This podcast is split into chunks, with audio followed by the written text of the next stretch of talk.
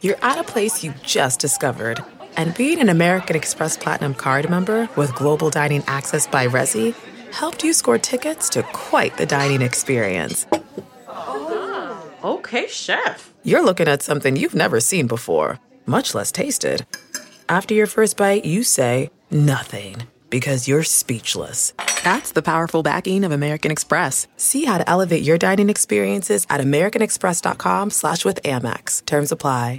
Angie has made it easier than ever to connect with skilled professionals to get all your home projects done well. Just bring them your project online or with the Angie app and answer a few questions. With Angie, you can book instantly at an upfront price or request and compare quotes from multiple pros so you can find the best price for your project. So the next time you have a home project, just Angie that and start getting the most out of your home. Download the free Angie mobile app today or visit Angie.com. That's A N G I.com.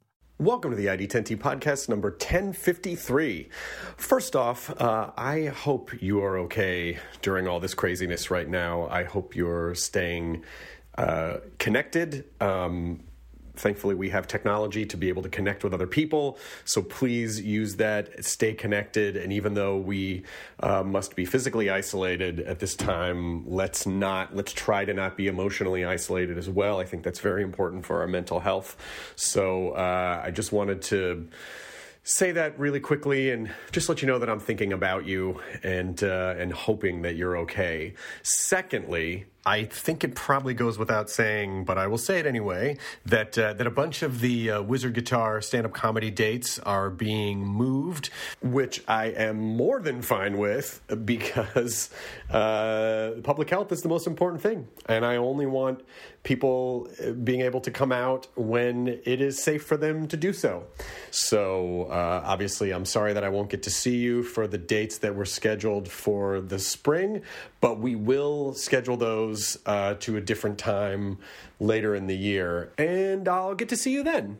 Also, uh, I don't know if you heard about this. We didn't do Talking Dead last week because I just didn't. Things were rapidly unfolding, and we as a group just thought, you know what, it's not worth the risk of you know, to, we were going to do it without an audience, and then it just seemed like, you know, I don't know if this is a good idea. There's still, you know, a few dozen people that come in and put the show together. So between our guests and our crew and our staff, it just felt like let's let's be as safe as possible and not get everyone together. Um, you know, a, a, lot of other shows had started to go dark at that point, and so we just sort of uh, added to that um, because we just felt like it was a responsible thing to do for everyone.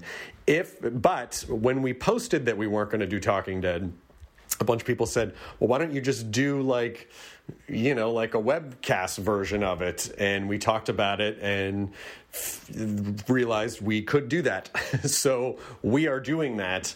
Talking Dead will be back um, this next week. Uh, the date on that is Sunday, March. 22nd. So the 22nd, it will be uh, Yvette Nicole Brown, Scott Gimple, and a surprise cast member and uh, and we're gonna we're gonna webcast it and so it'll sort of feel like half a you know it's like it'll have the packages and elements of the show with you know like interviews from the cast that were pre-recorded and then cut back to us uh, all in our homes and so i'm actually excited to try it that way but um, we hope that you know, and I guess broadly too, between Talking Dead and these podcasts and The Wall, which is back on NBC, and um, very uplifting, I might add. Uh, that is now going to be on 8 p.m., uh, 7 p.m. Central on Sunday nights as well. And we hope that the entertainment is a good distraction for you in the midst of all the craziness and all the the sort of media overload and and so it you know to take a step away and you know basically have like a mental break we hope we can provide some of that distraction for you and also just in the spirit of staying home, um, we may or, or, we will actually start to do some podcasts that will be recorded uh, remotely. via you know some type of video conferencing software that we're that we're working on right now. I've never, I've only ever done it one time. Uh, I did it with Warren Ellis, I believe, in 2013 because he was in England, and and that one actually worked out pretty well. But in general, I always thought, oh no, you, it's always great to be sitting across from people so you can really connect like people and see each other. Now that's obviously not really an option, but. Um, we are still gonna you know make as many podcasts as we can uh, via uh, web conferencing and we're lining up some good guests so i am hoping that uh, we'll be able to put those out soon and that you won't be able to even tell that we're not sitting across from each other so business as usual we'll just keep uh, moving ahead and we'll proceed like everything's uh, totally normal but in all sincerity as i said before um, i hope you're okay Uh, i hope you're safe i hope you're comfortable and taking care of yourself. And I hope you are staying home if it's at all possible. Okay, with that said, let's go to the corkboard. This is from Christopher, who writes 22 years ago, while I was a student, I envisioned a world of monsters. Uh, I proceeded to spend the following 21 years building worlds and creating monsters from others in television, film, and tabletop gaming industry. I've designed makeup effects for Buffy the Vampire Slayer, Angel, and Firefly. I've created illustrations for Dungeons and Dragons, Magic the Gathering, and Star Wars. I never forgot about my world, and it has slowly grown and taken shape over the past two decades. Five years ago, I finally began putting the pieces together, and now the Kickstarter for the first book in the Grand Bazaar of Ethra Vandalia series has launched. The books um, for there's the main book, a coloring book, and a edition, a, a, fifth edition compatible D&D stats guide are all 100% complete and are in the printers waiting for the Kickstarter campaign to end. I just need everyone's help to get the books printed. You can find it on Kickstarter by searching The Grand Bazaar, B A Z A A R of Ethra Vandalia. So, uh, well done Christopher and for anyone else out there who has a thing, events at id10t.com is how you would share that.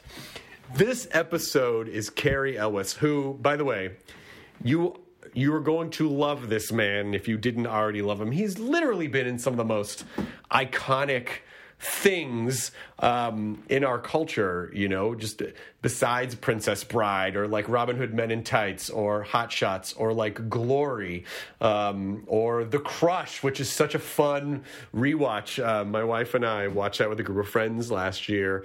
And uh, he and he's he's in so many great series right now. He's season three of the marvelous Mrs. Maisel, which is on Amazon Prime. He was just in Stranger Things, um, and we had uh, kind of gotten to know each other a little bit from a panel that I moderated, and he's a terrific guy. I was a huge fan of his before. I am now a bigger fan of his now, and uh, he just could not be warmer and funny as fuck, so fucking funny. So uh, this episode uh, I, I think will uh, entertain and distract you from the world uh, with the incredibly wonderful, charming, and hilarious Carrie Ellis, which is 1053 of the ID10T podcast, which starts right now. Initiating ID10T protocol.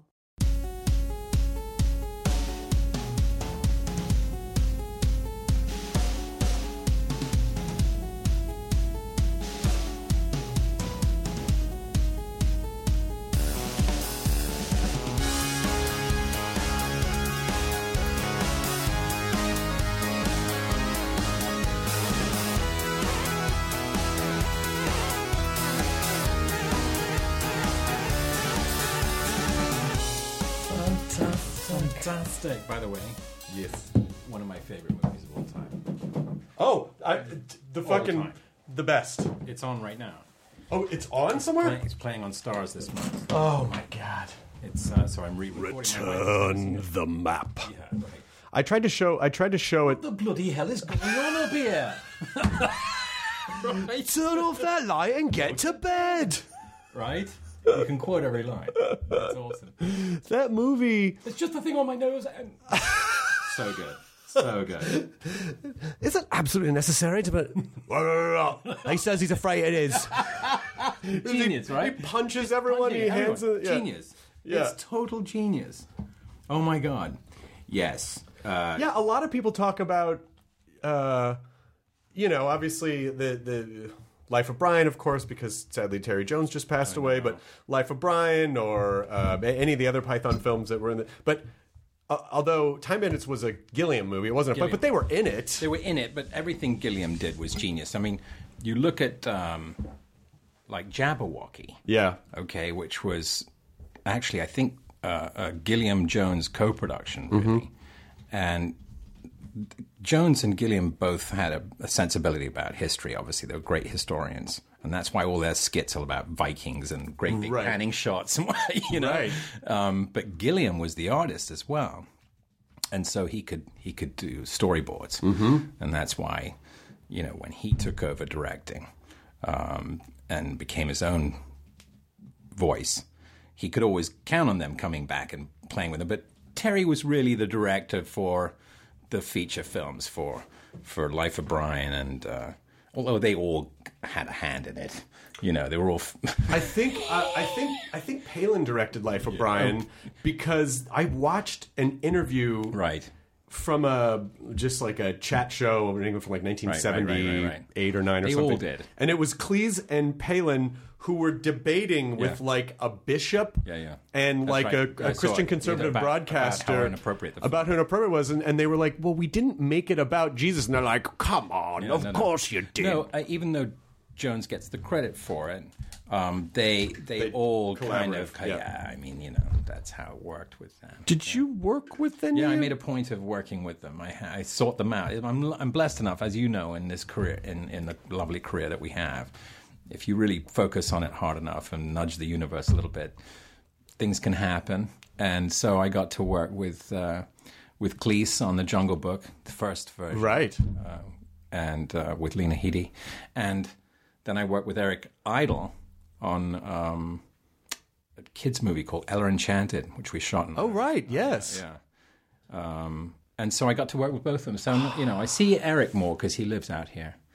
I just saw him the day before Terry passed, actually. It was very sad. And and what's what's so fascinating about them as a group is that you know when you talk to them, they're like, you know, we only did Python for like a couple of years. No, I Like, know, but- It's such a sig- it's such a tiny sliver of their Right. careers. But they're the Beatles of comedy, of course they are. you know?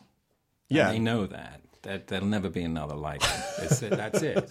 right time, right group, right, everything, Intelligent, everything. Yeah, every- Sensibility, every- everything. everything about it. I love every once in a while I'll rewatch John Cleese giving the eulogy at Graham Chapman's funeral. Right, right. It's hilarious. When they spill his Oh, but ashes. that, that was at I think that was at the Aspen Comedy, Comedy Festival. Festival, right, right, right. John Cleese is giving the eulogy actually at Graham Chapman's funeral, and Saying what a bastard he was. he says what a bastard he was, and he said, you know, we, we of course were the first, and he's very dry, he's very somber. You know, we were the first uh, group to, to get to say shit on British television, and Graham would never forgive me if I didn't take this opportunity at a British funeral to th- be the first person to say fuck, and the room just erupts. Like it's just the, those guys together.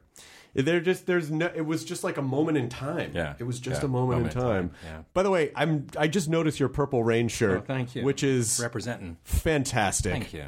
Have you watched Purple Rain recently? Oh, it's great. I haven't seen the movie in years. I got to see him live a year before he passed away at the Bell Center in, in uh, Montreal, yeah.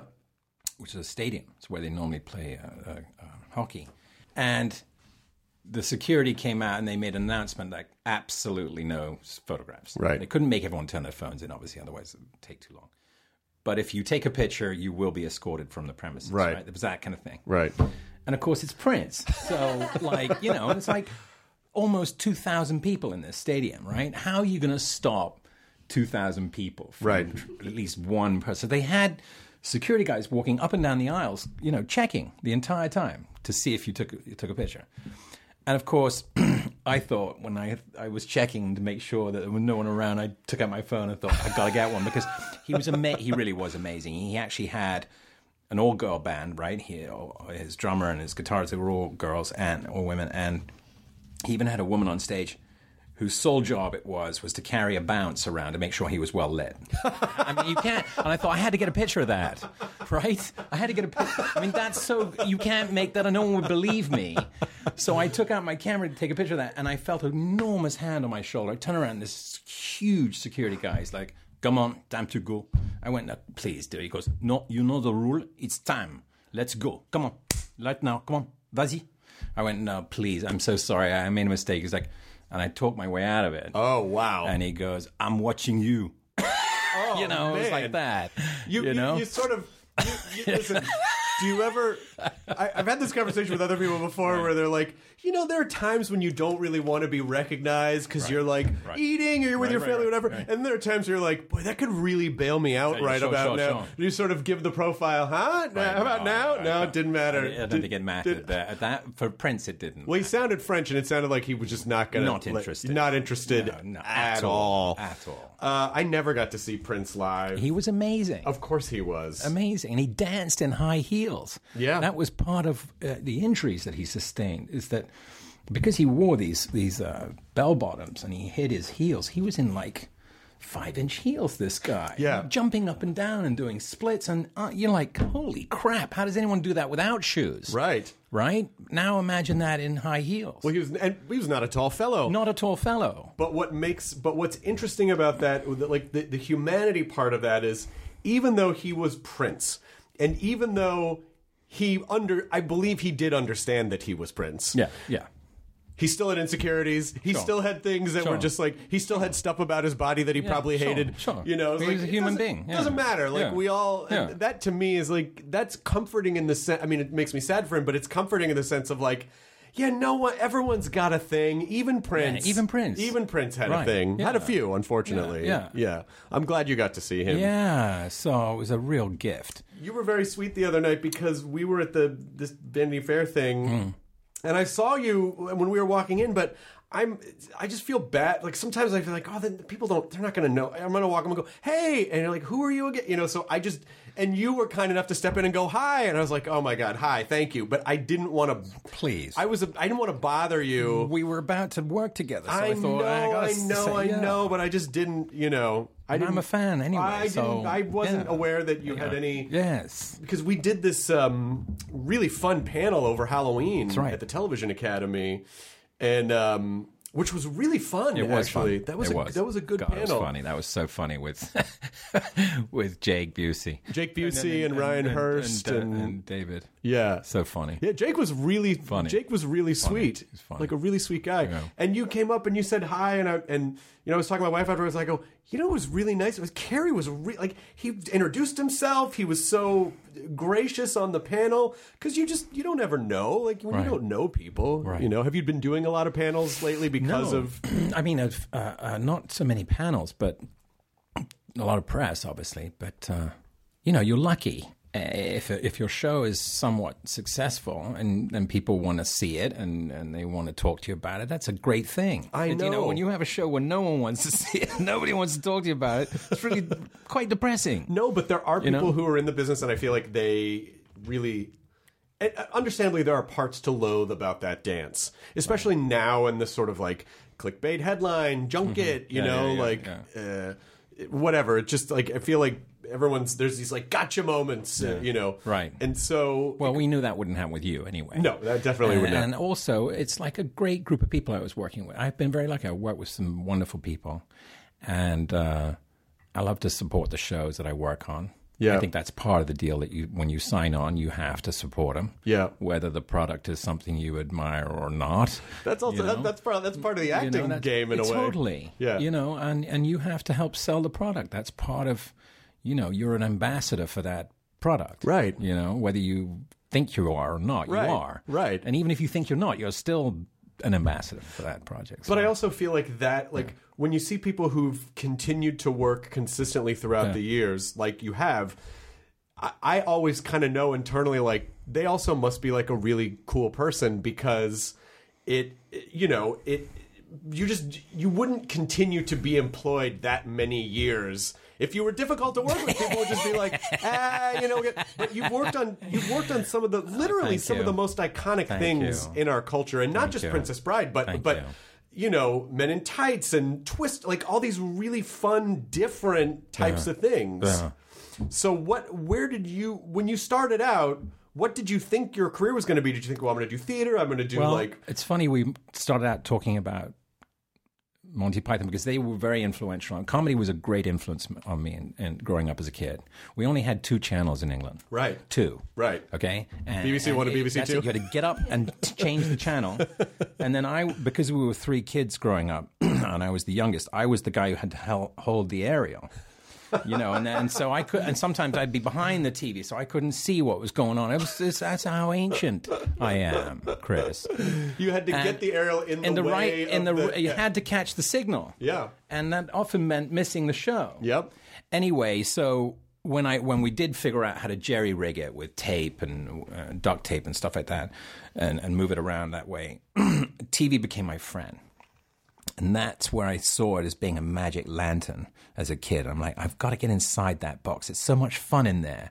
You know, life is so dreary and drab and depressing and London and grey and damp and rain and this. And these guys would come on. The first show I saw was actually Terry Jones, Palin, and Cleese in a show called Do Not Adjust Your Set, Mm-hmm. which you can look up on YouTube now. They have episodes there. It was black and white. It was very dada, very, very obscure and very abstract, but very silly. Mm-hmm. And it was the first time even three of the Pythons were on the same show together. Okay. And you could see immediately there was a chemistry there. And this was before Python. Before Python. Yeah. So that's when I started doing my homework. And, and the other big comedians at the time were Peter Sellers and Spike Milligan. And, um, uh, uh, and who was the third guy? Who was in the Goonies? Oh, that guy. Right, right, Anyway, right. so they were th- these were the competing comedians on TV at the time, and if you if you really were uh, uh, into comedy, that these were the guys you had to watch.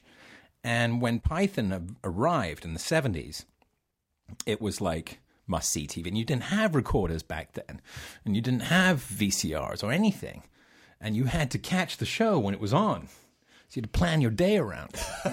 It's- I mean, it really was Or like you going to might work never see it again. Yeah, right? Which yeah. is a huge thing. So that's why it became such an event because you really had to go. Okay, whatever dinner you were at, or show you were at, or meeting you were at, you were like, guys, I'd love to stay, but I got to get home because I've got important stuff to do. Now, and now, what, at the time when Python came out, was it Yeah. considered sort of like punk rock on British television? Like, Oh, yeah. Was it the kind of thing you, that parents were like, "You shouldn't watch this. This is Oh yeah, it was drivel." t- sub- subversive. Right. You had uh, men dressed as women, and and and uh, you know, uh, uh, grannies beating up people, and it was, great, it was amazing. The, you know, the bishop who was a, a, a, a, a what was he? The bishop.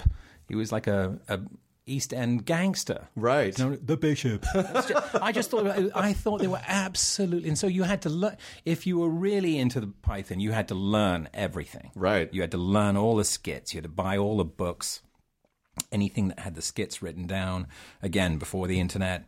And you had to study it and really, and they brought out, they had albums, they had books. They were really smart about merchandise. Right. You know, in a time when there wasn't a lot to, to promote. Oh yeah, I mean, I've heard stories like they would go do their live show in German. Like No, they were just like the unbelievable. most br- brilliantly educated No, people. unbelievable. They all went to Cambridge. Yeah. together, You know, uh, most of them.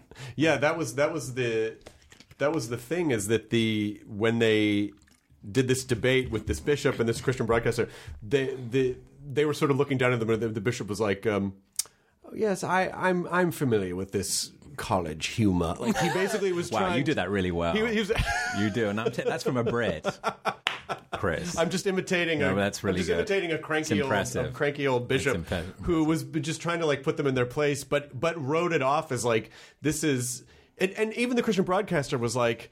You know, he was trying to. He was like, "You're better than this." Like, that's he, a lie, right, he- right, he was, right. Deme- like totally- demeaning Yeah, them. yeah, It was yeah, like, yeah, "I sure. get what it Yeah, yeah, is. It's right, not right. really the highest But it's form of beneath you. art, Yeah, though, that's is it?" hilarious. Then he was just basically trying to put them in their Hilarious. place, but it's like, well, that's if you're sort of like in the in into any kind of punk movement, you kind of want to hear that, right? you don't Uh, yeah, want exactly. the ruling class to be like, we get Absolutely. it, Subversive. because you have to be subverting, against something, Subverting. Subverting. yeah. And so, from that love of Python, did did you think, well, I, I, I want to go into comedy, or was it just so yeah, so I knew that that comedy would be fun to do. I was o- obviously wanted to be in film and and and uh, and and do any good work, um, but I, w- I wasn't opposed. I think what what Python and and Sellers, uh, who if you have not watched, is I'm sure you've seen uh, the movies he did with Kubrick and stuff. Oh yeah, But if you find out his other stuff online, check it out.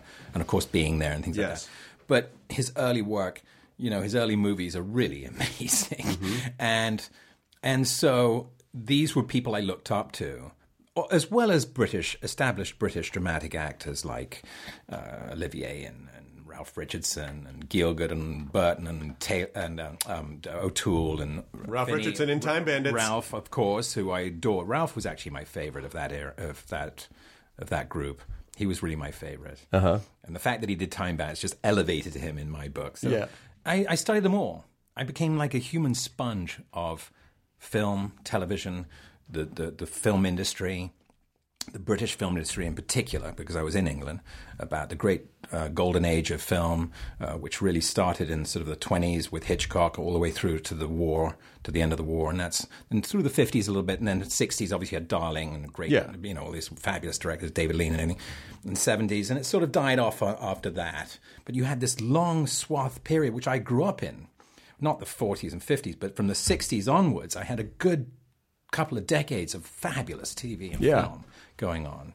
Um, and so I was a sponge. I was e- educating myself. And so, how can I get to work with the very best people, whether it's in dramatic work or comedy? And the comedy didn't come till later, actually. I was really doing mostly drama until Princess Bride, you know? Oh wow! Well, Princess Bride, in a way, I mean, it's it's sort of um, it's not some of it's played as comedy, but not Right. really. Like it's just this beautiful fairy tale. It's pretty silly. It's- but you know, I mean, even that's what I think, honestly, even the Pythons were very fond of it. It's pretty silly. I mean, You've when got- when you have the Billy Crystal and like Right. the Carol Kane, they're obviously doing these big yeah, crazy yeah. characters, Yeah, but yeah. but but. y- There, but there are other characters that are, are that have to be pretty straight to in order to Robin Wright is the straightest character in the whole thing. Everything Right. happens to her. She's Right. kidnapped. She loses her boyfriend, and she's forced to marry someone she hates. right. She has to be the dramatic centerpiece of the whole thing, the straight Right. person. Uh, but but you know you have they're surrounded by all these crazy you know, albino and Yes. you know and Humperdinck How and the Six Finger Man. I mean, you can't make it up. You It's can't, silly. and and it literally is probably. I'm going to say maybe the most quotable movie in the history. Uh, up, up, that's why it was up up to that point. You had basically Python being the most quotable. yes, you know. So I feel pretty proud to be in something that has some pretty good quotes. but they're just like, and I, Time Bandits is sort of the same way. It's like a lot of comedy. If you do a lot of comedy, you can track s- a lot of stuff. You watch stuff and you go, "Oh, I see how they got from A to B to C," but it's just like, whose decision is it? To have Andre the Giant say anybody want a peanut like after the scene has That was actually not in the script. That was um, uh, the producer came up with that on the day. Yeah, and it's like Um, that. How the fuck do you even like? It just so much of that movie isn't tr- like how, this is so wild, and Time Bandits too is like so wildly original, Totally original. that it just doesn't. Which I were they talking about trying to remake it at some point? Yes, recently. That you just can't. It's not possible. It's like trying to remake Groundhog Day. Like you you, didn't- can't can't. do Like it. it No, you worked can't. because it was then and those no. people. Like Yeah, it's yeah. not. No, It's I not. know. Well, we live in an in an era now where people are, are especially studios, want to save money and are finding material, Chris, that they don't have to spend a lot of marketing on. Of course. you know, a built-in audience. So Of course. you know, um, even video games or, or comics or whatever. Yeah. the easier the sell, Yeah. um, uh, much less stress on that. I get that. You know, that's fine. There are some things that are just like you just No, don't. can't You touch it. can't take a swing at touch it. that. No, you just no. can't take a Like, swing you at should that. never touch a Kubrick film. You should never touch a Hitchcock movie. You Right. should ne- there are things you just just don't touch. yeah, exactly, exactly. There should be a.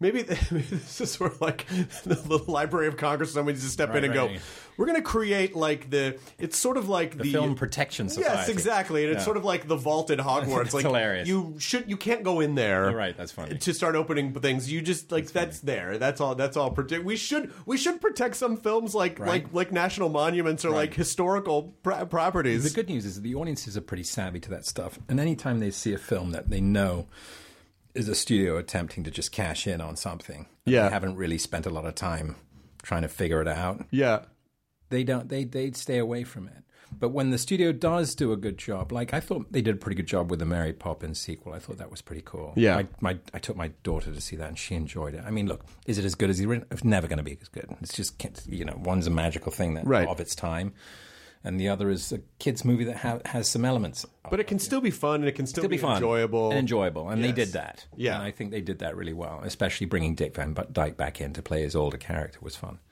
But yeah, you know, I mean, it, most audiences can smell that stuff. They know, they know a, a stinky movie when. They, I remember, I remember living in New York and seeing the trailer for um, uh, the Postman, Kevin Costner. Yeah, yeah. Or he's just walking that Walking horse. around the horse and he's uh, delivering mail. It's, and after the trailer was done, somebody in, only in New York, somebody in the back of the, of the audience yelled, "Junk mail!"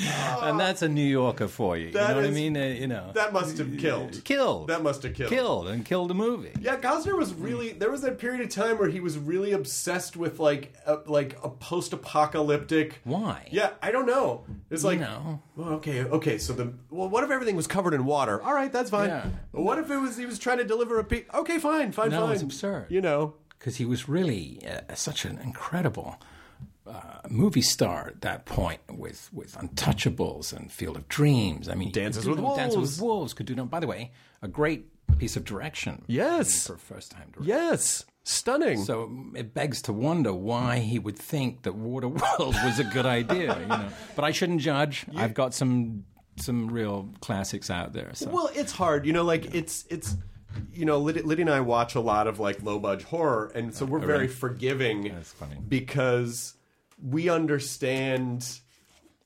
how hard it is to. It's like for anyone to illustrate the process. What they do is like you know picture an object in your mind and then try to draw it. Right. It's you know unless you're a world class artist, Yeah. it's very difficult sometimes. A lot of things ha- can happen, especially in a movie where you know, like there just has to be this like symphony.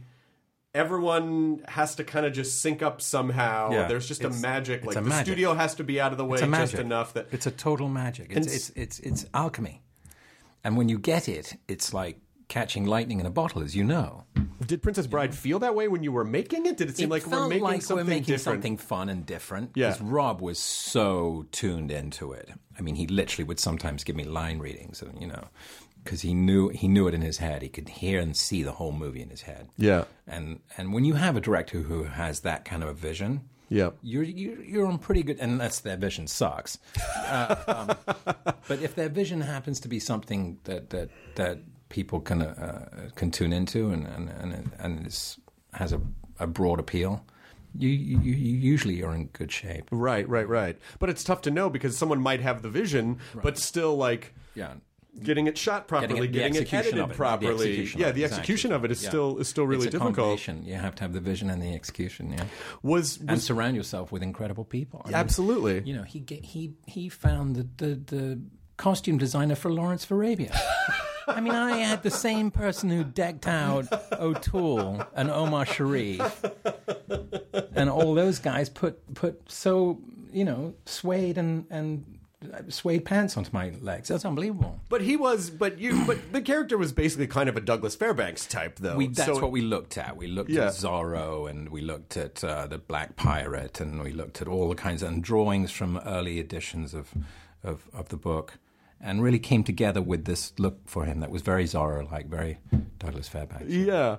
and was the I can't remember because I was well, I guess what was it? Eighty seven? Did that come out in eighty seven? Eighty-seven, we yeah, shot in eighty-six. Eighty-seven. Yeah. So I was sixteen. I I remember when it came out.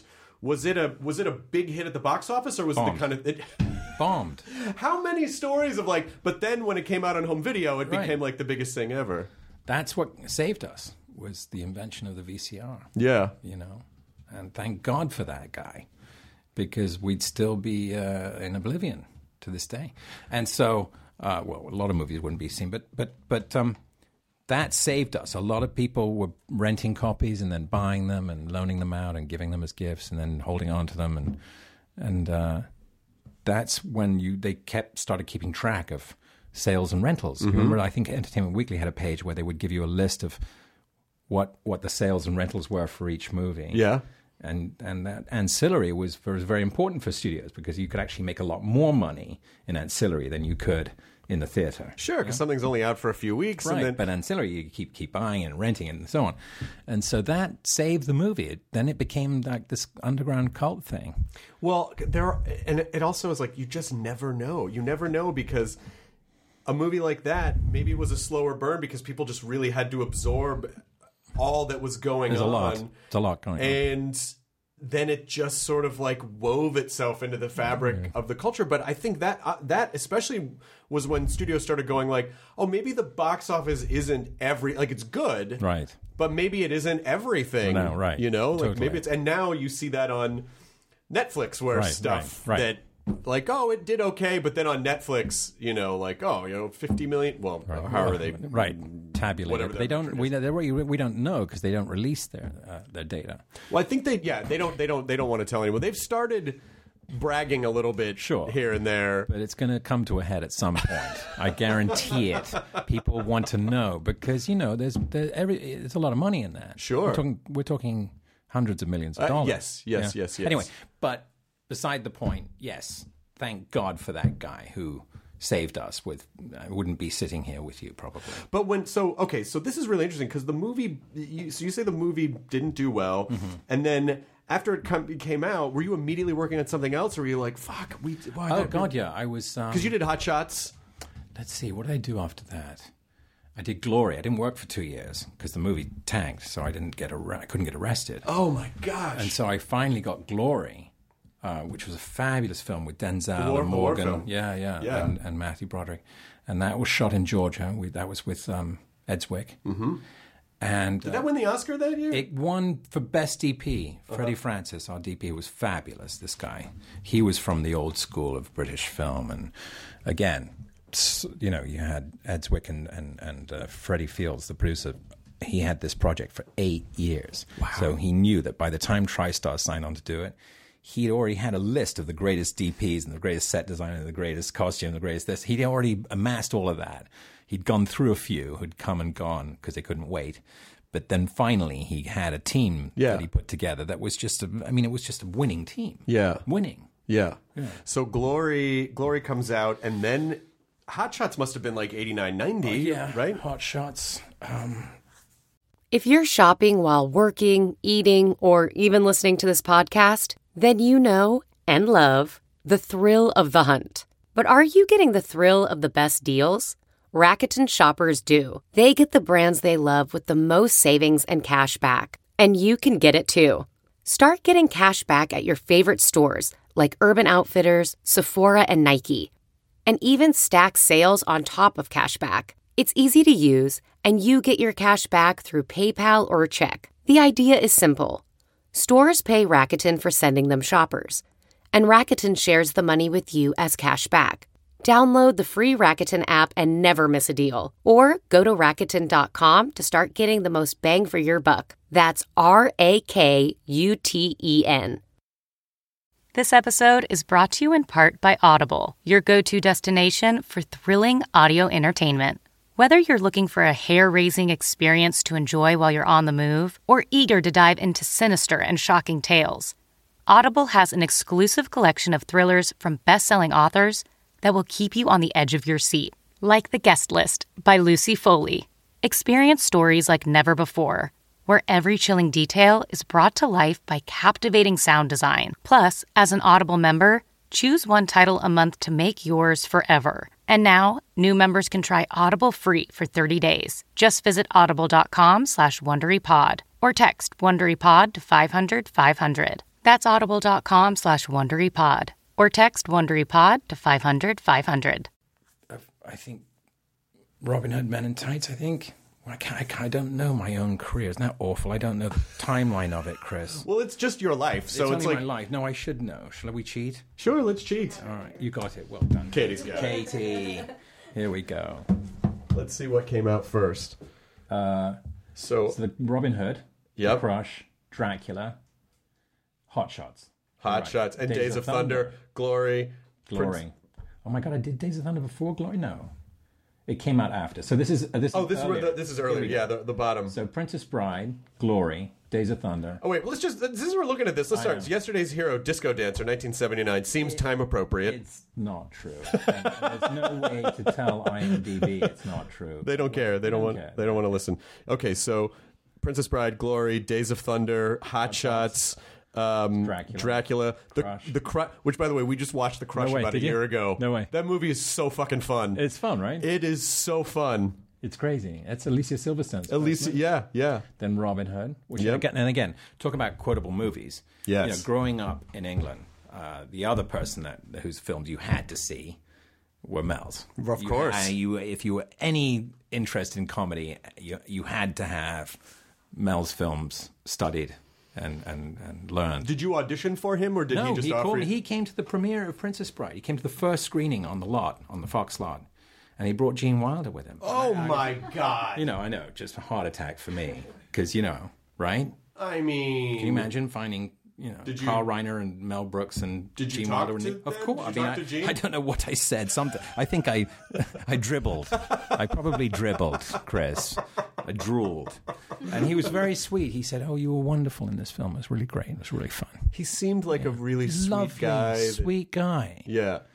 And I just floated out of the cinema after that. I was like, my God, I just met, you know, Mel Brooks and Gene Wilder. I have at home. I bought at an, au- an entertainment auction What'd you get? Gene Wilder's credit plate from Young Frankenstein. Did you really? In that, in that, like, yes. Gothic script. It's on a Beautiful. piece of glass. You and it's have in- it? it- and it's in a frame. yeah. Oh, that's lovely. Yeah, and I, I I managed to get Mel to sign Right. it. Did you really? Yeah. Yeah. He's also he's A me- a mentor sweetheart. to me, a lovely man. He's very old now. You know, he doesn't, he's quit the business, you know. But um, he doesn't have to prove anything. No. You know, he's got nothing to prove. He's done it all. But he also came out of that period of time when, you know, it's he he really approached it like a job. You Hmm. know, it's like it was that sort of like working class, like it's your job, you gotta, Mm-hmm. Yeah, yeah. You know, because he he I don't know if he still has he might still have his office, Yeah, but he's on the Carver like lot. he would go to the office He'd go every to the office day, every day. and Yeah, he you know, loved it it. was like Yeah. it was It's a like a, job. full time thing. It was a full time job. Because I think you grew up in the studio system. yeah, And, you know, back then, it was like a job. It was a career, but it was also, if you were lucky to have a career. Right. But it was also a job. You had to go in, check in, you know, and go onto the lot. And people worked on the lot, which Yeah. is, you know, still something that's I love about this town that's Yeah. still going on today. Oh yeah, and speaking of Kevin Costner, Robin Hood, I know. which of course Right. must have led to Robin Hood Men in Tights. I, I would imagine. And then we ran into each other. And that was fun. He pointed at me, went, very funny. It was very funny, very funny. And with that, we pause to take a quick break to thank our sponsor for this episode of the ID10T podcast, Squarespace, who can help you turn your idea into a website or a blog or showcase your work, um, sell products. If you want to create a storefront or or transfer one over, now is a good time to do that. Announce any kind of project or a special event, you know, with beautiful templates uh, created by world class designers. There's powerful e commerce. Everything's optimized for mobile right out of the box. You can buy and choose domains from over 200 extensions, and now email campaigns. You can do email campaigns with Squarespace. All right, you're going to get consistent content straight from website to email, powerful editing tools uh, to make it grow, and then layouts for any kind of message, mobile editing so you can send it anytime, anywhere. So Squarespace just keeps getting better and better and better. Um, so go to squarespace.com slash id10t get a free trial and when you're ready to launch use the offer code id10t to save 10% off your first purchase of a website or domain squarespace now's the time build a digital thing and squarespace is going to help you do it and now let us glide gently back into this episode of the id10t podcast but it's um uh was working with mel does, does he sort of just let you go or is he very specific about what it is that he needs You know, it's funny you say that because he's a bit of both. Thank you, Katie. He's a bit of both. He he has very specific. Rob and Carl, I think they all grew up in, in the same kind because Rob obviously grew up watching uh, his father and Uncle Mel work. Yeah. And so they have that work ethic of it is very specific.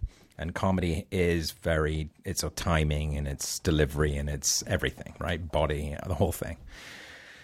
And so, if, you know, uh, for me, it was an education because I come from, and British humor and American humor, believe it or not, even though Monty Python, you know, tr- basically crossed that barrier, for the most part, British humor doesn't really translate well in America. It's very different. Sure. But how, luckily enough, because I grew up watching Mel and all things American uh, culture as a kid, fascinated by it, um, I was in tune with with their sensibilities, and so I'd watched All in the Family. I'd seen almost every episode of, of All in the Family. I'd seen all of Mel's movies. Which is funny because it's based on a British show. Totally. Yeah. And um and so I I luckily I had- did my research. I really did have such a love for their work and comedy as a whole. So when I got to work with my heroes, it was like manna from heaven for me, Yeah. Chris. You know, And Yeah. here's this. If you could have told little Carrie at age six, watching TV and dreaming of being inside that box, that he was actually going to get to work with all these people, I would have uh, I would have laughed in your face. And d- i- i- are you are you able to appreciate it at the time that it's happening, or Oh, is yeah. it like stressful? Oh no, or not is at it- all. It was it's all like fun? no, it's all fun. Good. I totally was living in the moment. I was pinching myself. I mean, I went to. wo- I always go to work early, early anyway, and I'm not one of the last persons to leave. And so I those those shows I was there really early. I couldn't wait. I was, Mel's like, "What are you doing here so early?" I'm like, I, "I came to watch you come to work, Mel. You're not even working today. What are you doing here?" I said, "I'm just come to watch you do your stuff." That is a spot on Mel Brooks. that is a really good Mel Brooks. Yeah. And what's funny is like even at that time he must have been seventy Yeah. because Yeah. he's probably ninety five So by now. yeah, in answer to your question, he would let you. He would do one that was very specific to what he needed, and then he'd let you do your own thing. Oh, fantastic. And so, and sometimes the scene would be a mixture of those two things. you know? yeah. you know, and he would just say things like, "Okay, let's everyone do something silly, something silly. So this will be the silly one, silly." Were- Did you ever pick his brain about any of the? Oh yeah, all the time. You know, he told us that you know how difficult it was to get some. It was difficult to get Young Frankenstein made. Nobody wanted to do it. Um, they didn't want to give him the budget. They didn't want to do it in black and white. Mm-hmm. That was absolutely a no-no. That was like a, almost the movie was folded on that Right. alone. So, you know, man had to fight for these things. How And do he you know knew. though? Like that's what that's what's. I guess that just separates like visionary people from regular But he- people. He, went and rented all the original equipment from the Frankenstein movie that was still in storage. Mm-hmm. So all of that's auth- authentic, you know, where Marty Feldman's going around banging stuff. That's all the original equipment, you know? Oh, that's fantastic. Amazing. So that's why he wanted it in black and white. He really wanted to to give it the authenticity of being a serious Frankenstein movie. Right. And have, you know, all this craziness going. Kenneth Mars. Kenneth Mars. oh my god! Amazing, Right? amazing. Amazing. yes, I can see that you all. like, it's just like the, So good. the mo- Right? Yeah, he gets he could get really big, and then No, he could no, just get no, I really, got- really, oh, really yeah. small at the same time. Cass, Madeline Kahn, Marty, Terry Garr. Terry, Terry. Put the candle back. you can quote it. You can quote, right? You can quote. How many movies can you quote every line to? I mean, Princess Bride has a few, but but Mel, it's every line almost. It's all it's it's a lot of them, Right? Yeah, it is a lot of them. That's think about the pressure of that. Yeah, but he, yeah, I guess so. But also because of his background and you know, like working in television and the Sid Caesar, Right, it's like right. they, you know, he They had, had a to. s- he had a sketch background Right. where, you know, And that like writer's room was they a- had to economize. they like had to fight. For Yes. it. you know that they all did. Neil Simon, all of them. They were Carl, all of them back in the back room. Woody fighting to get their stuff on to the get their show. stuff on, yeah, because every you know the episode, the tel it's live, Right. So like the sketches, real estate is Right, very right, limited, very limited. So every joke Had has to, land. has to every land. joke has, to count. Every- everyone has counts. So I, I'm sure That's that trained him. Yeah, you're right. must have contributed to that. But but it's still it's even the performances of like, you know, Gene Wilder is is is, is so. He's mostly serious in the film, but then just has those like, "I want you to be very careful. with- Yeah, right. But don't put the candle like Right, just yeah, like yeah. going into like No, a weird cartoony. totally. How how do you Totally. you know I- Class dis dismissed. you know, Because he sunk the scalpel yeah, into. it's great. Every- It's everything is so great. Great. Did the, any of that ever make you want to direct? One day I'd like to, you know, um, when the phone calls stop ringing, uh, uh, for for I'd like to give it a shot, you know, for acting. If I mean, once once I can transition, I think actors are make some of the best directors. Rob Reiner, Mel, all these guys, Redford, Ron Howard. I think some of the best directors are actors. They know how to talk to actors. They understand the process, and they know how to get great performances out of the Right. actors, you know. Right, right. Uh, And so I th- I think even even the best directors were, were obviously had some acting knowledge to them. They have to, in order to be able to get what they need out of the actors. Like Coppola has definitely studied acting. There's no question about that. right. You Right. can tell by just the theater games he plays and stuff like that. It's fun. it's fun. He totally. It's joyful. You know what I mean? It's playful. Right. We play for a living. Well, it's it's true, You know? but there's just so much. But My daughter g- b- coined it best. She came to watch me getting getting dressed in my trailer one day, and she goes, "Daddy," I go, "Yeah." She goes, "Do they pay you to do dress up?" I said, "Well, I hadn't thought of it quite that way, but yes, they do." And they, she went, "They do," and that was it. She was sold on the idea. That's literally what it is, which is why it's so funny because we just came out of like we just came out of award season, thank God, Right. and it's so.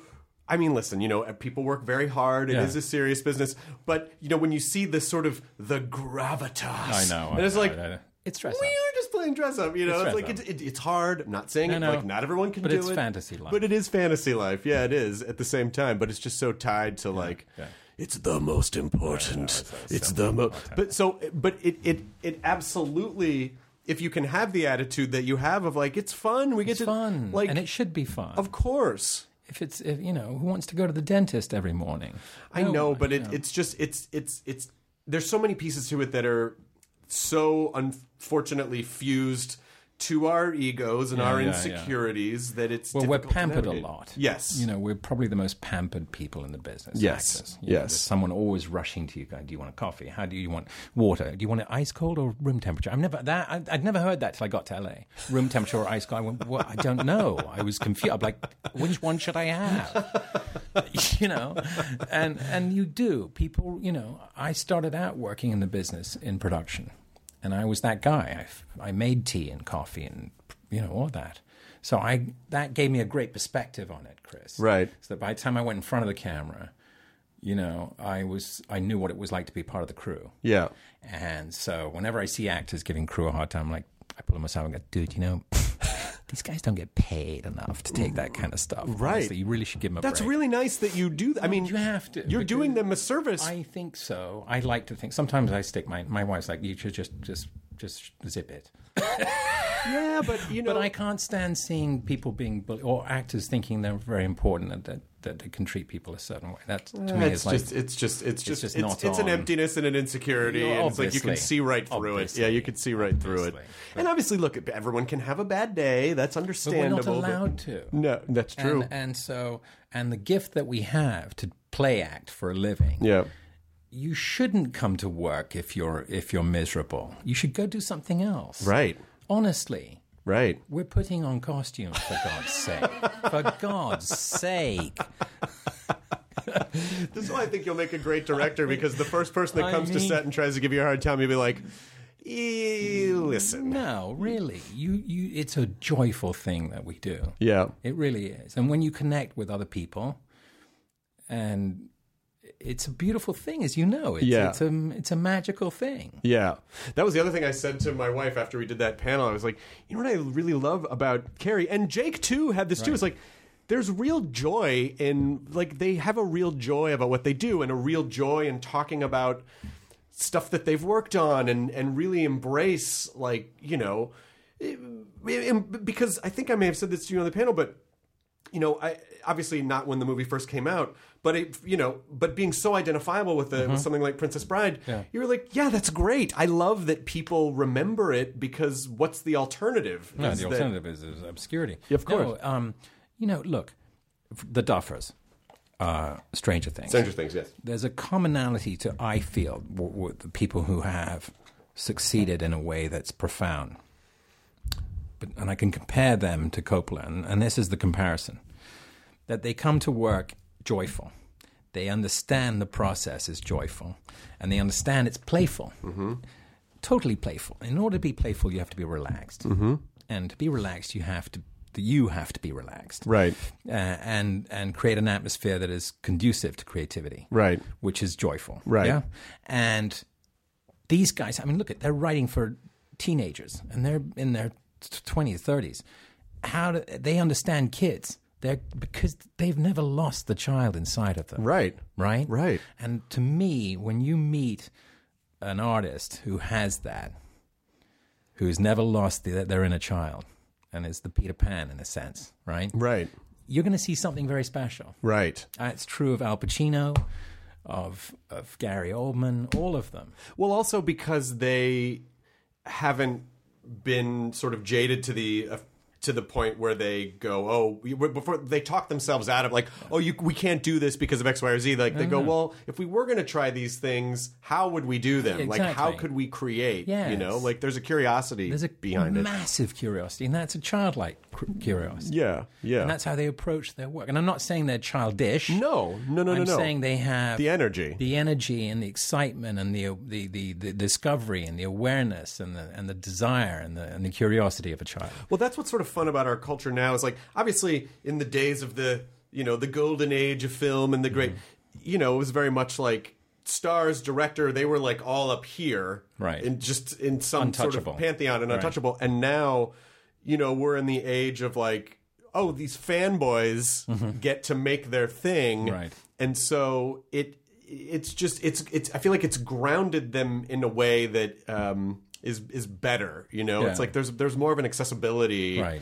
and more of a willingness I think to play because I mean I imagine the old days it was just easier to be isolated you were Right. sort of sequestered from the rest of culture Yeah. and now of course with social Well, it was media a, like con- it was a everything- controlled sequestering because Yes. you know uh, even even even under the studio system, who you had dinner with and where you ate, Mm, Right. Like Sardi's, and you had to eat with a new starlet because it helped her boost her career to eat with you. You know, all of that. Like, that, the was, photo- that was the retweet of that, was, day was the retweet of the day.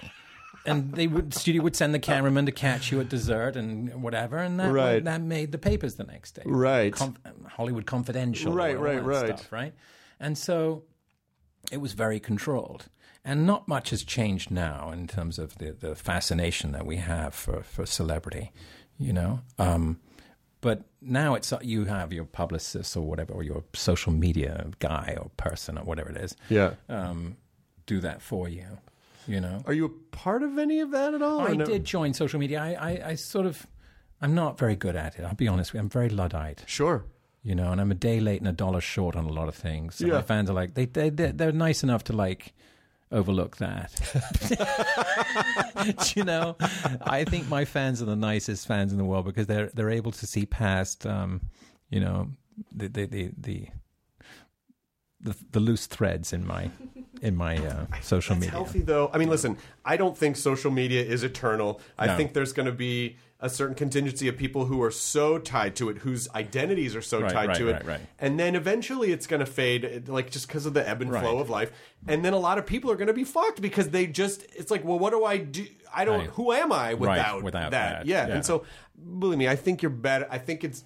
This idea of like, oh, you know, sometimes it's fun. I definitely think that's a better long term plan. Certainly a better, a better. no i emotionally try to healthy keep plan. it from for, to promote the work i'm doing obviously Yeah. and um sometimes i'll get political but my you know my wife is very she's the final arbiter she's much more social mad, mm, mm, savvy than than i am Yeah. social media savvy so i, I run it by her Yeah, and also if you want to keep it fun, you know, it's just like there are some parts of that are just not fun. You Yeah. know, it's like, well, it's not Yeah. fun. Why do I Yeah. want to do that? You know, I Yeah. just want to just want to live my life and go go to work. Yeah. Did you? d- So you worked on Miss Maisel, but are you done shooting it? done Or shooting You're that done shooting. we're it? done that was that season i just did one season of these shows which was great i mean i, I got to be in two of the most some of the p- most popular shows on television between uh, stranger and, and maisel so, and uh, and again amy sherman palladino and dan very very much childlike curiosity fabulous totally creating an atmosphere that is so joyful to work with i mean we're laughing like i haven't laughed that hard on a set in a long time so funny, But so you- silly. You must, but you, I feel like because of who you are and how you see the world and the way you sort of navigate life, I feel like, you know, you probably feel like, oh, I'm so lucky to work with these people. But I would argue that you probably, without realizing it, attract these situations because of. I because of Oh, who, because of maybe. who you are, Thank you, and Chris. that's I hope and, tha- so. and that's I- I like to think so. I because hope they so. probably recognize that about you too. Like, oh my God, Carrie's so. I mean, You know. I love operas. It's fun. Yes. It's- like I said, it is fun. Yes. And and I don't take it for granted at all. Are you good with downtime? Like, do you? They pay, Michael Caine, who I just worked with. Oh, you was One of, did? my, one of my heroes. Oh my God. Ah. Yeah, we we just finished shooting a movie together, um, called Bestseller, and he's amazing. And I asked him about a quote that he once had that I used that I still use. Okay. And I asked him if it's true, and he said yes. And this is his quote: Okay. They pay me to sit around. The rest I do for free.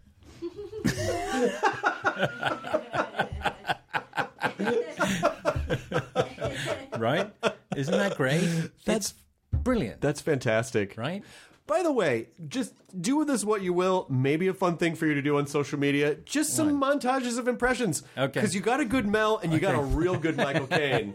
I'm, I'm just, I'm saying it could be a fun, fun way for you to play with social media a little bit. Yeah. Oh. I've heard he, I've heard Michael Caine is like, he's, he's j- likes to talk. Like he Oh, will talk about everything. stuff. oh, I couldn't believe it. I asked him at first, I'm, "Are you okay with me, like nerding out on you?" He's like, yeah, by all means, go for it. and I, I couldn't believe it. So I just, I wouldn't. I think I got tiresome at one point because you have to remember. Besides, I told you growing up studying film and studying comedy and TV and drama and everything. Michael fit right in there with. He was up there in the pantheon of Finney and O'Toole and Burton, and, uh, and you had to watch. You had to see every movie that Michael did. It was like if you missed a Michael movie, you were, you were really not cool, Right. Right, and so his body of work is like, I mean, it's bonkers, right? And so I picked his brain every day. Um, and he was his memory. He remembers everything. Oh, that's great. Funny, a great storyteller, and again, joyful, totally joyful, totally playful, totally fun. Dirty Rotten Scoundrels, another I mean, amazing. like super quotable. amazing, amazing, right? He he. The, I can't remember what it was he won the Oscar for, but when but he was accepting an he was accepting the award, and you could see what a sweet guy he was because he was very vulnerable about like, look, because I've always been someone in a nutshell. He was like. I was always afraid of not working, and so I've made a lot of crap. You know, like just the idea that in his mind, like he's taken a lot of roles that he took Oh, yeah. because he just wanted to keep working, and yet so we see him it's kind of like the prince thing you know we see him as this icon this legend and to him he's just this guy who's navigating a business who's scared of not working again who just continues to work Unbelievable. yet at the end of it when you take a step back you know we're j- in awe of what he's In awe. accomplished in awe. But he's amazing. I mean, like even you know, in films that he probably thinks are not films he um, is very proud of are still classics today. right You know, and uh, I remember watching uh, uh, Swarm and The Hand, and I, I'll watch it. I'll watch it. You know, because it's Michael. well that's the thing too is that Get inside. The killer bees are coming. I mean, you know, that should be on a T-shirt, right? i wonder if he re- does he re- does he read that in his script and is, does he go oh fuck what am i gonna all right i guess Right, there i you just gotta go. say Go it for Yeah, it, he's you know, just he's just committed. gonna say it Committed. That's You know? really funny because there's there's an acting lesson in that too. Well, he gave acting lessons. You should look at it. You and Lydia would love this. There's a, it was a VHS, and I'm sure it's now on DVD, of Michael Caine teaching people how to act. You know, and How to not blink in a close up. Otherwise, they'll think you're a total wuss. you know things like that. It's great. I mean, you have to watch. it. It's hilarious. It's hilarious. Is he is he doing it for straight or is It's it like- straight. it's totally straight. Totally straight. But it obviously it's very funny because it's him. But to see a great actor in you know like not a not a great movie is such like that's a part of the business that I feel like you know like when people train to be actors they're Hmm. training to work on the best stuff. Right, right, But- right. But to go in and still navigate a performance when you know like well the production really isn't and then this and then you know it's not the director's not as experienced but you still have to figure out like how do I still go in there And do make the best that I can, do can, and I then be know. able to walk away and leave it at the door and go you know what it's out of my hands now like that is a fucking skill set that should be taught Well, you have to learn that. You know, I learned it. You have to learn it. You have to let go and let God, you know. Right. Um, there's only so much you can do.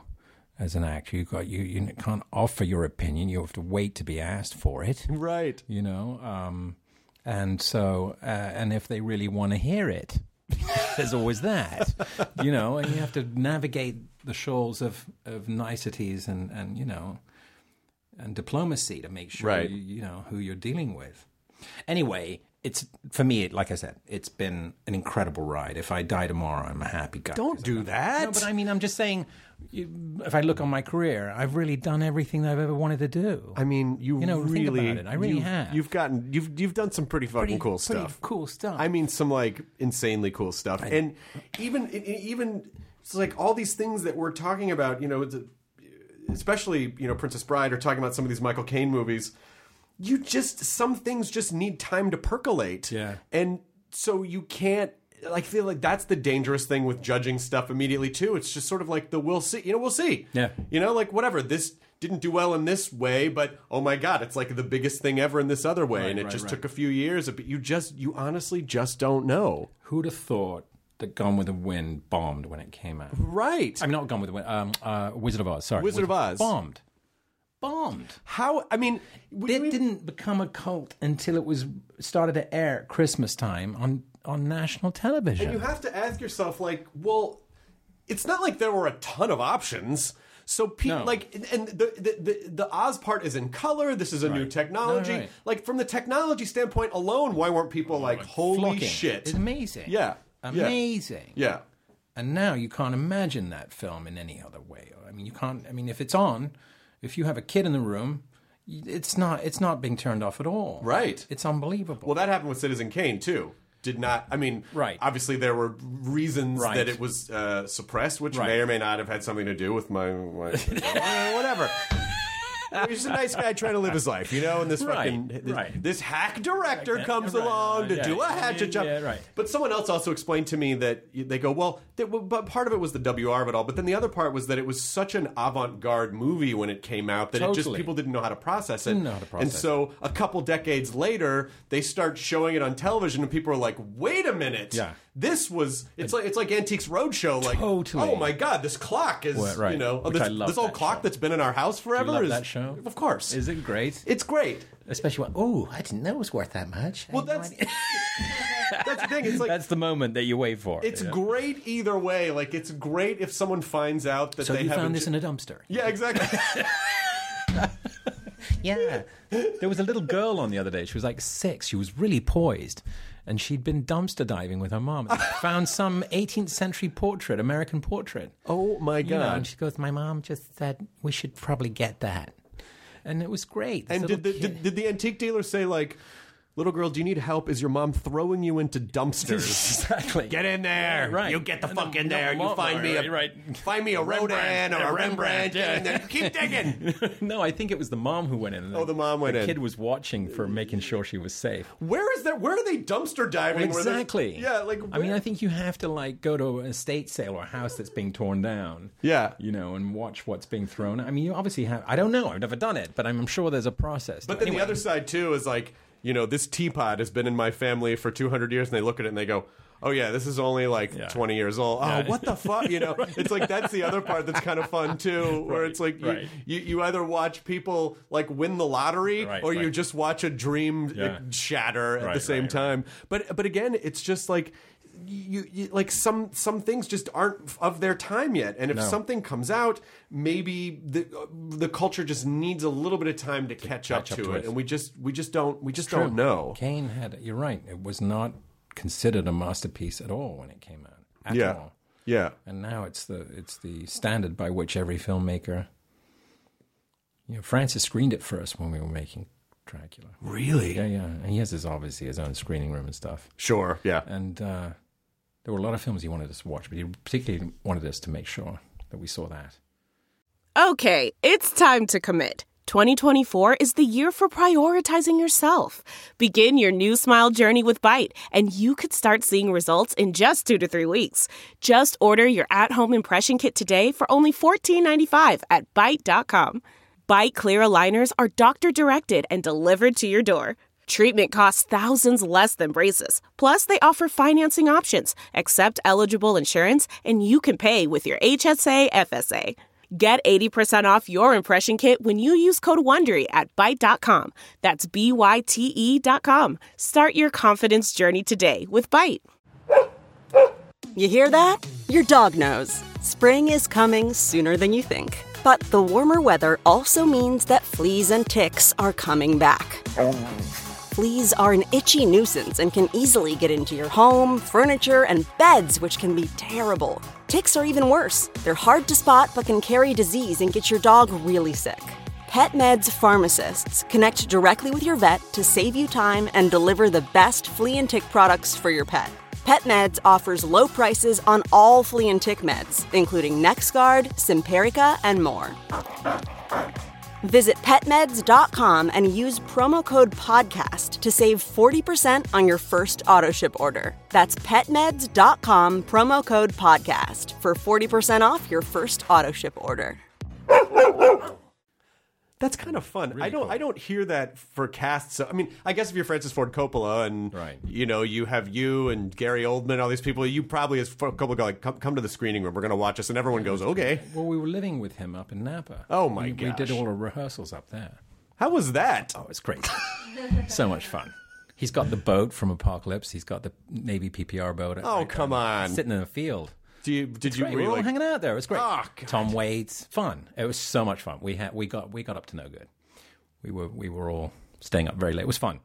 That makes me happy to hear that. I mean, the fact that you appreciate it so much, I think, is nice for people to hear because you like knowing that the people that you enjoy appreciate stuff the way that you do or the way that you would if you were in that situation. Yeah, You know? I- like I said, I was a sponge growing up for studying film.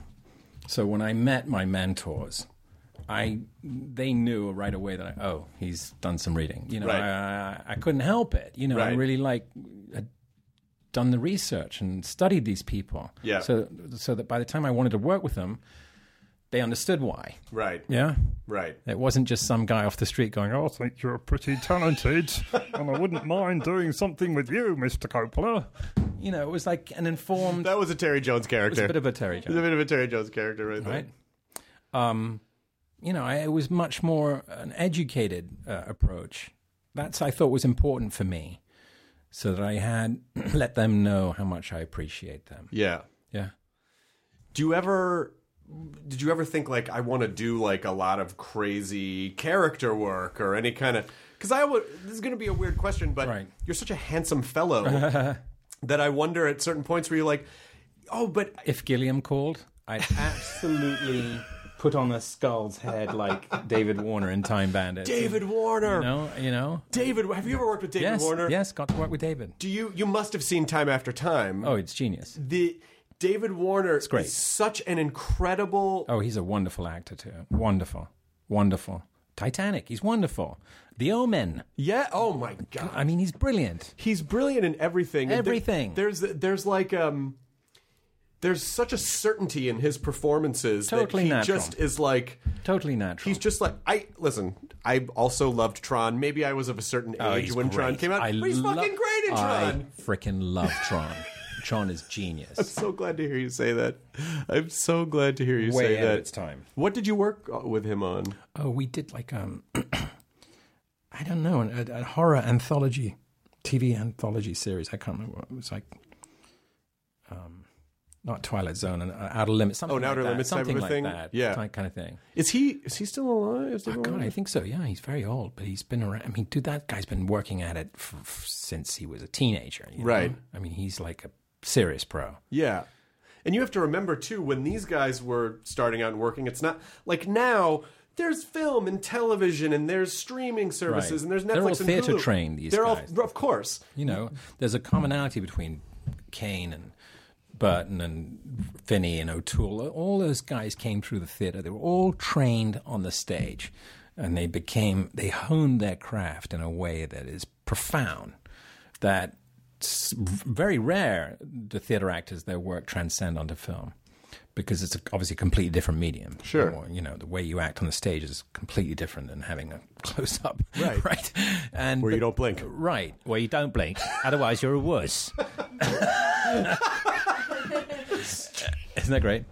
Anyway, but these guys were so good and so talented that by the time that, that Michael Caine fought and tooth and nail to be cast in Zulu, and I think he's, I don't know, 1920 or something like that, and he had to persuade the producer to, to let him play the part because they just wouldn't hire him. And the studio didn't. They were like, absolutely no way. There's no way. I picked his brain about that. And he said, I got the role of the tough, Carrie. I got the role of the tough, right? And I had to be a snob in the ro- in that part. And I and I tell you what, I had to fight to get it. and he did. He fought to get the, to himself noticed in, in the industry when he was earning nothing. Right. You know, they don't pay in the theater. No. Well, also, I also think there's that, you know, the, especially that's what's so interesting too about you know British culture versus American culture in entertainment because there is. I imagine there's definitely more British of like tall poppy thing where it's like you, Oh, yeah. you can't be Yeah, yeah, you're, that's it. You've reached the, the the pinnacle of your career. And if, if anyone suspects that you think you're better than then they will just like you're done. You're fucking done. Done. Yeah. Whereas here, that's sort of we yeah, sort of tend to celebrate that. Celebrate. it. Yeah. Well, that's the thing about America is that there's less snobbery than there is in England. Oh, that's interesting. Because in England, there's, you know, people look at your shoes and they're already like judging you. Sure. You know, You know, or the whatever how your accent is. Right. Very judgmental on accents, which is why I love studying them. Right. You know, you ever seen Michael Palin's um, Ripping Yarns? Yes, of course. How great is that? Yes, yes, Now, yes. Palin's from Yorkshire. Okay. right? He's a Yorkshireman. That's why one of those episodes is all about, you know, football, the Yorkshire Right. football team. You know, he's very much that to me, his sensibility, his sound is so musical and lyrical to me that I studied it carefully. You know. Have you gotten to use it in anything? No, but I just wanted it. I love hearing it. It's like a melody to me. Right. So um, they're melodies to me. These accents, they're they're Yeah. actually beautiful. Right. They're to be celebrated because they they represent a different cu- part of the culture. Right, right, You right. know, and instead of s- people like going, oh, well, you know, that must mean that's why Cle- Cleese would always play the s- snooty upper class characters looking down on people. Like, Right. It's a five minute argument or a two minute argument. You know? You know, that kind of thing. He was always playing that guy who was looking down on you And he's also actually was very- a he was physically always, very you tall know, man looking down on eight-foot people. guy. yeah. yeah. And so they were making fun of that, and that helped break that barrier.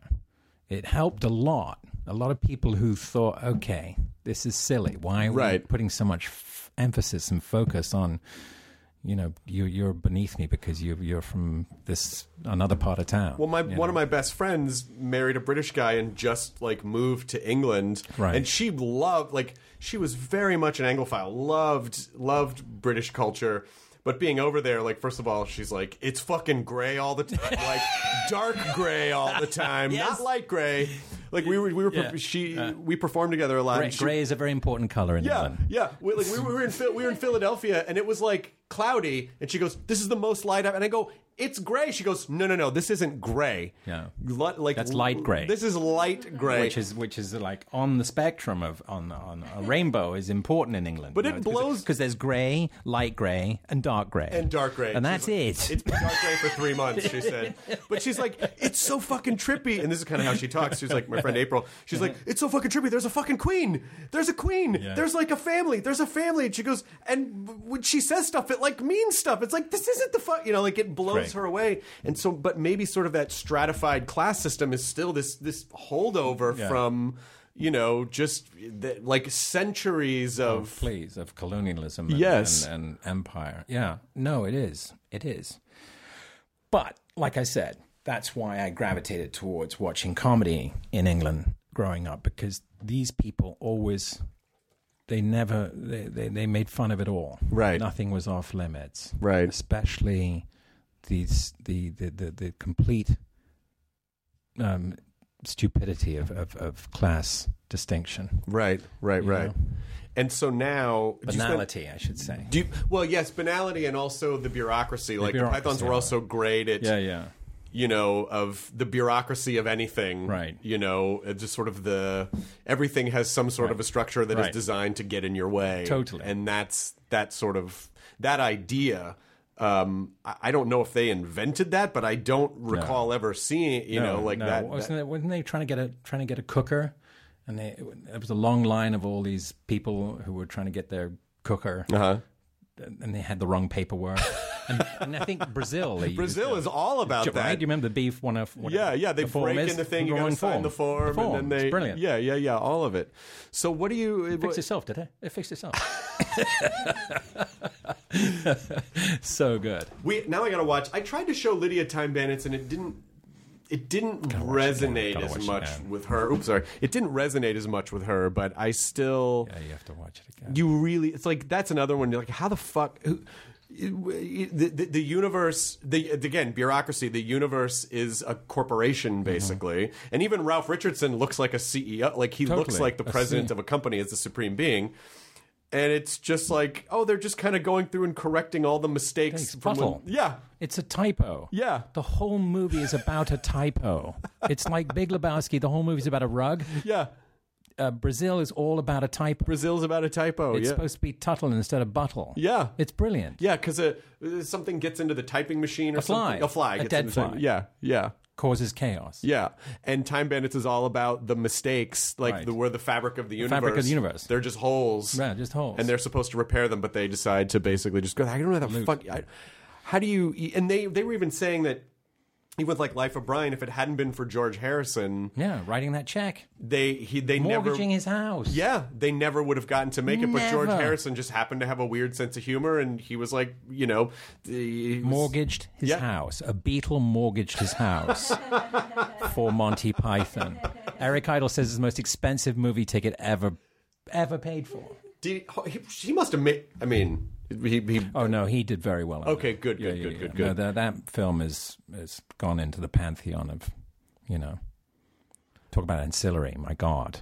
but I don't know if those did those movies do well in the theater when they came. Oh God, out? yeah. Okay, I saw good. I saw Life of Brian in Westwood.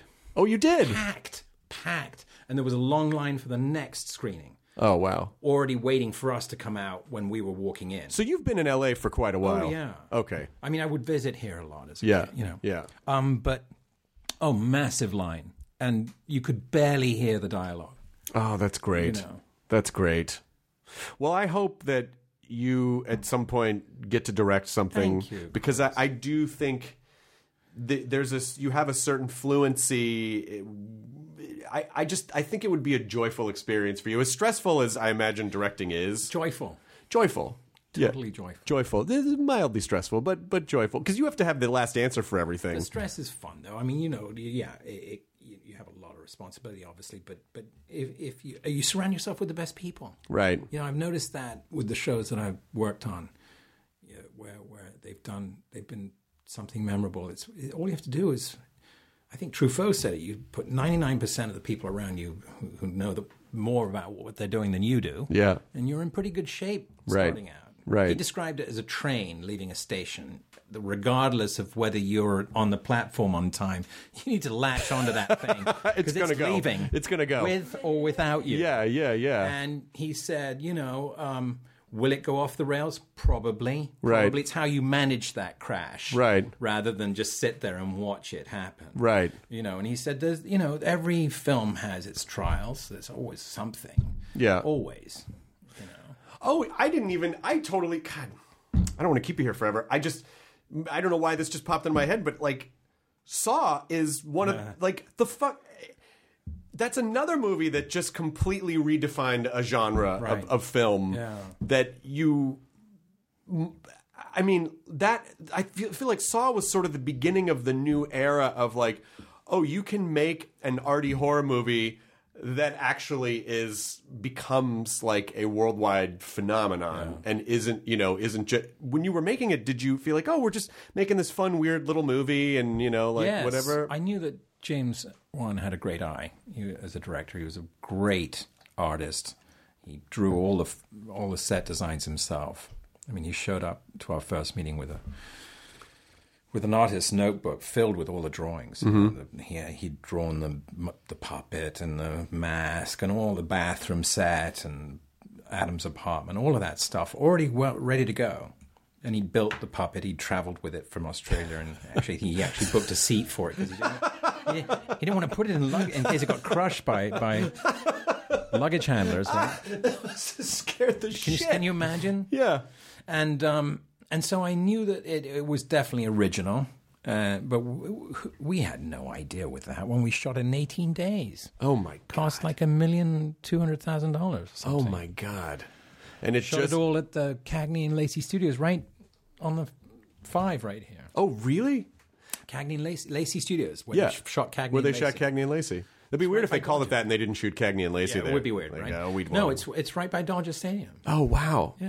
And so it, again, was that just a when you read the script? Did you did you kind of get what it was he was trying to do? Oh yeah. Okay. No, no, absolutely. But you know, we had time for maybe three, th- three takes tops. Right. Right. Do you like working that way, or do you like like? Because I imagine when you work with Coppola, it's like okay, we got some time, we got a little space, we're gonna do this a few Right. times. It both work. They they both have their pros and cons, Chris. Like sitting around for too long can can actually be, ti you know, even though like like Michael says, they they pay you to sit around. Sitting around for too long is really you get, start getting depressed. You're like thinking about the amount of money it's costing. Sure. you know, and and uh, that can be stressful, uh, or, or just trying to keep your engine running, to- Right. to- you know. Um, but f- speed is fine because it actually, is, I think, like television, um, it gives you less time to overthink stuff. Right. You know, 'Cause Right. you- and actors, if you give them too much time in their trailer between setups or something, they'll, they'll overanalyze it all. You know, hark! I hear the cannon roar. Right. Can we do that again? No, no. There's no time. No. that's okay. it. No, Oh, that was the one. Oh. that's what we- oh, we're printing that. Oh, sure, Gary okay. was so funny when we did Dracula. But my first line, he came up to me and whispered in my ear, he goes, "Oh, you're doing it like that, are you?"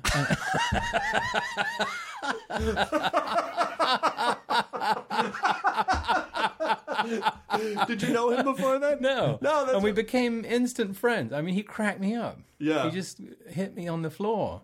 Yeah, I remember that uh, he was on the podcast maybe like four or five years ago. Great. And I realized when we started talking, like, I didn't, I don't think I knew what your regular voice was Yeah. because he just, No, he's a, a freak of nature. He's so incredible. He becomes the part. Yeah. And lives it and sleeps it and eats it and you know, must be very tiring on his on his system. But he he's so into it. yeah, And he's a natural. Some of us have to work really hard at it. And you look at him and you go, okay.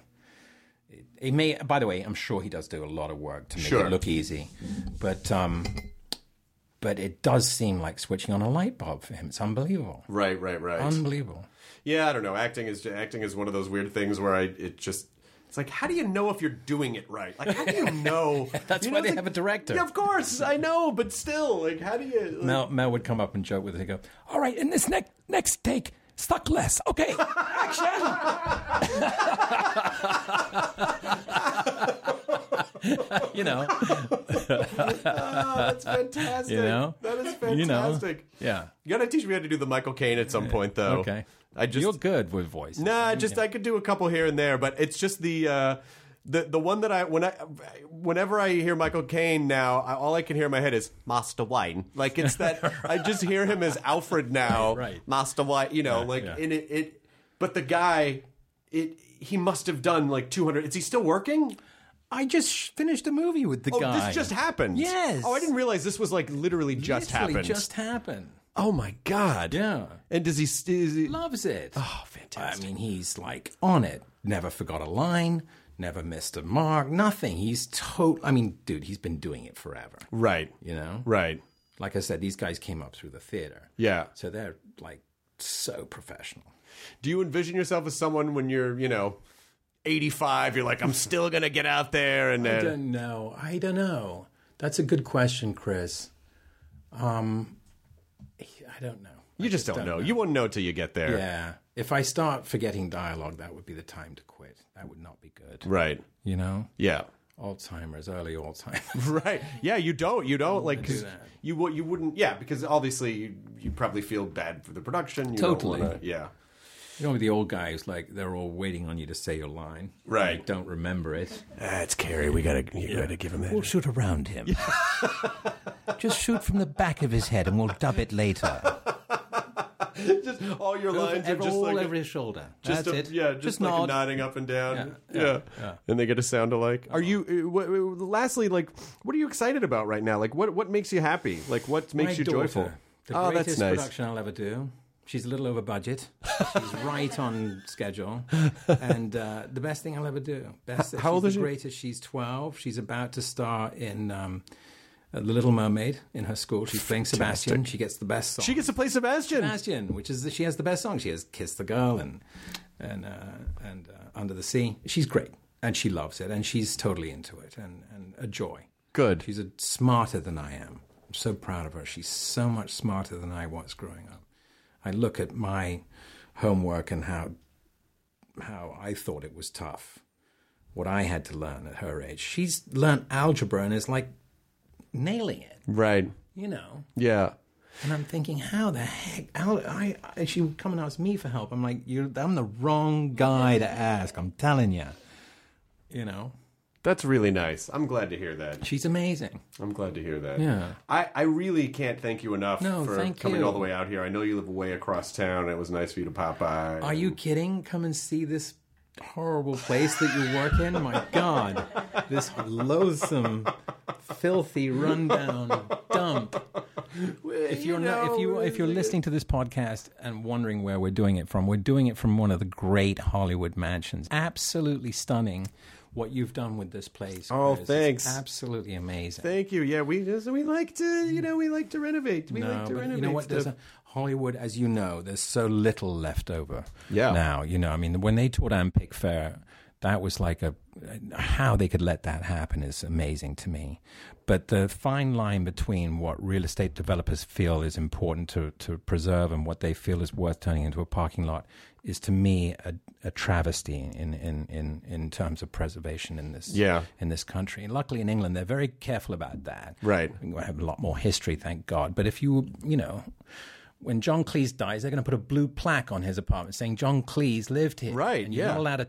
yeah. you're not Don't allowed to touch, this. it. Yeah, don't touch this. Leave it the Yeah. way it was. Yeah. And to me, there's so much great architecture in America, especially out here, given all the, as we talked about, the whimsical designs that people came up with Yeah. to me, if you're 50 to 100 years old, you have a right to stay up and not just stay up, be preserved and, Right. and protected. Yeah. And I love that you're doing that. Oh, with this. thank It's you. Absolutely beautiful. Yeah, we're trying. You know, we're trying. It's like there there is um, I I don't know. I, I we're just not like a a business first. Like I guess the developers, you know, it's like ah, we gotta.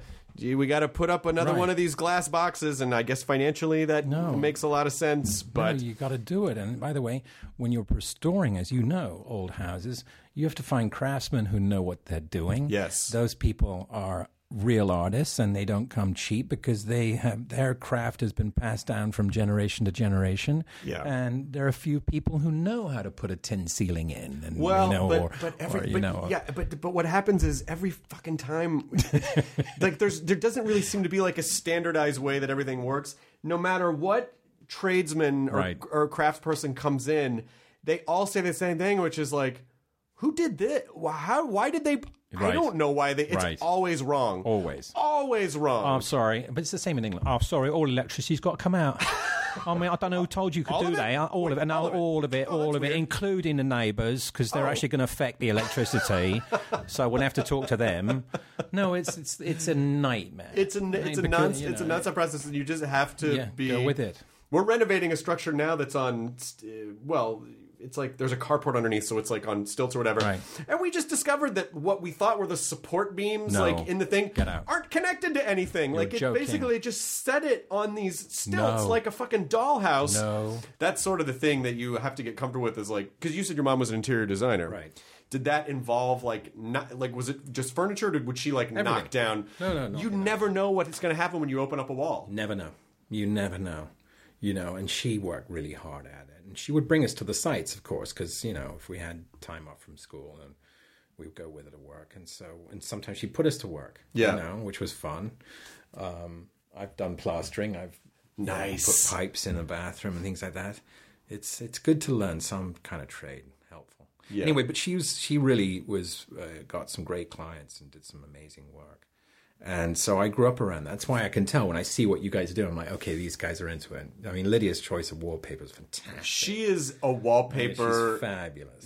goddess. Like she just finds These this wallpaper that's in the great. podcast room It's we great. have in our in a small little coat great. closet in our It's house, great. and she found it. She's and great. She was like, "I got extra if you want No, it." but Like, everything, yeah. the furniture, the, everything. It's so fun. Nice. Well, thank you. Well, I, I hope uh, I hope to see you again Yes, soon. me Just the too. nicest guy. Oh, thank you. And and and it, especially like at those events that we go to, like I I always. I, like I immediately, I don't know if anyone feels comfortable with those things. you know, it's like if anyone feels comfortable, they're probably a sociopath. Um, but it's like I always like to. It's like, oh, they're nice. I'm gonna go, and I, I just, I, I, they're like a handful of people that I see that are just like little ports, Right. In a, in this storm of all this weirdness that's going on. Uh, are you, you, is it- are you pretty used to that stuff by No, now? we don't go out much at all. We uh, Yeah. live in Malibu, so we're very don't you know we only do them when when it's necessary. Right. So we're not actually just as awkward as you imagine Yeah. at these things because we don't do them a lot. Yeah, and you're seeing people that sometimes you only see at these events, Right. So you don't know what to. No, but it's nice to see old friends and stuff. Yeah. And um, but you know, um, I'd rather be with my kid. Of course. you know, Of course. my wife. But and if they're not with me, it's always weird. But luckily, I you know I bring my wife on. Uh, she gets to come to most of them. But um, yeah, it's al- it's always very. I, I, I it's, it's a whole. It basically, it's a whole other type of dress up and play pretend. yeah, I am a confident person, Right. And uh, I totally belong here, Right, right, and I feel totally comfortable here right now. Like Right. that's the that's As the I thing. as I posted, trying to look suave. yeah. Yeah, right.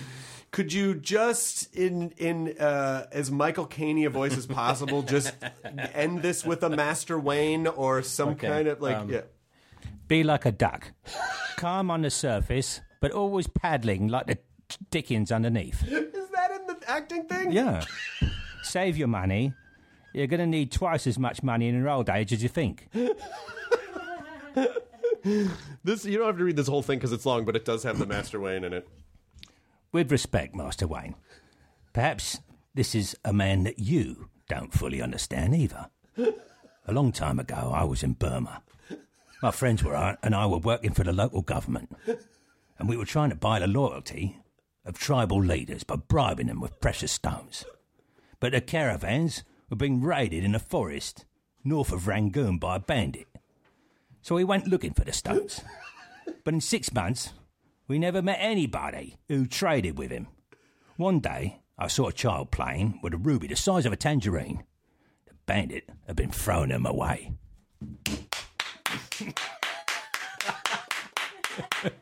Superb, superb, and also you also get extra points for like excellent cold reading as Michael Caine as Alfred.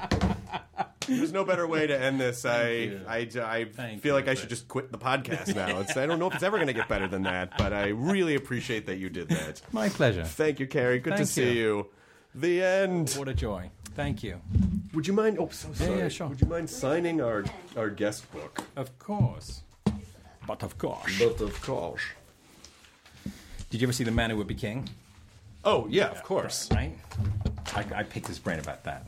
He goes, he goes, Yeah, you know, it was so funny. The first day on the set, I said to John Houston, I said, How was that take? Was that good? And you know what he said to me? I said, No, Michael, what did he say? He said, he said, You are being paid a lot more money than me, so you should know what the bloody hell you're doing. That's not what I was expecting. all right, I'll just. Uh, all right, there you go. ID10T scanning complete. Enjoy your burrito.